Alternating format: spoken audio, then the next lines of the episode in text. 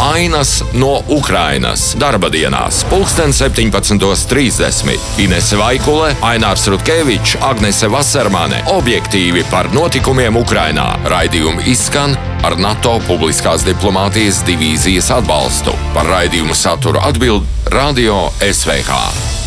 Ar ziņām Radio SVH studijā Agnese Vasarmane.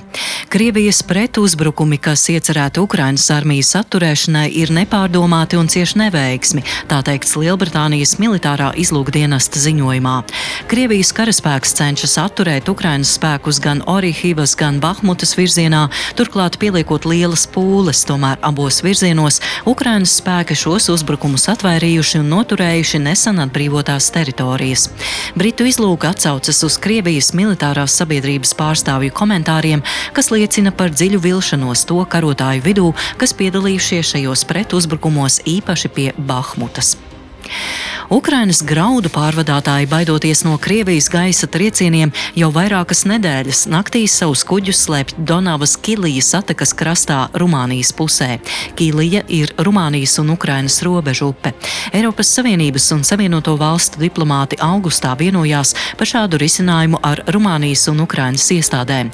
Tā ziņu aģentūrai DPA atklājas Rumānijas Melnās jūras ostas Konstances direktors Florians Vizans, kurš bijis klāt šajās sarunās. Liela daļa Ukrainas graudu eksporta tagad iet caur Konstanci, jo Krievijas uzbrukumi stipri ierobežo Ukrainas Melnās jūras ostu darbību. Četras centrāla Eiropas valstis šodien aicinājušas Eiropas Savienību rūpīgāk pārbaudīt tā dēvētos solidaritātes koridorus, caur kuriem Ukrainas graudi nonāk trešajās valstīs.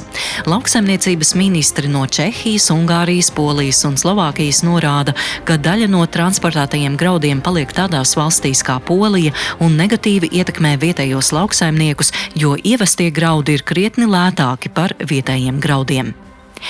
Krievija ir izteikusi vēlmi atgriezties ANO cilvēktiesību padomē, no kuras tā tika izslēgta pērnā gada aprīlī pēc pilna mēroga iebrukuma Ukrainā.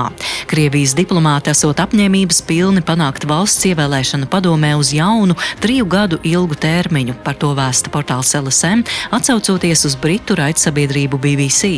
Pirmdien cilvēktiesību padomē ir iesniegti jaunākie pierādījumi par Krievijas pārkāpumiem Ukrainā, tostarp par spīdzināšanu, izvarošanu un uzbrukumu uzbrukumiem civiliedzīvotājiem. ANO cilvēktiesību padome atrodas Ženēvā, tajā ir 47 locekļi, no kuriem katru ievēlē uz trim gadiem.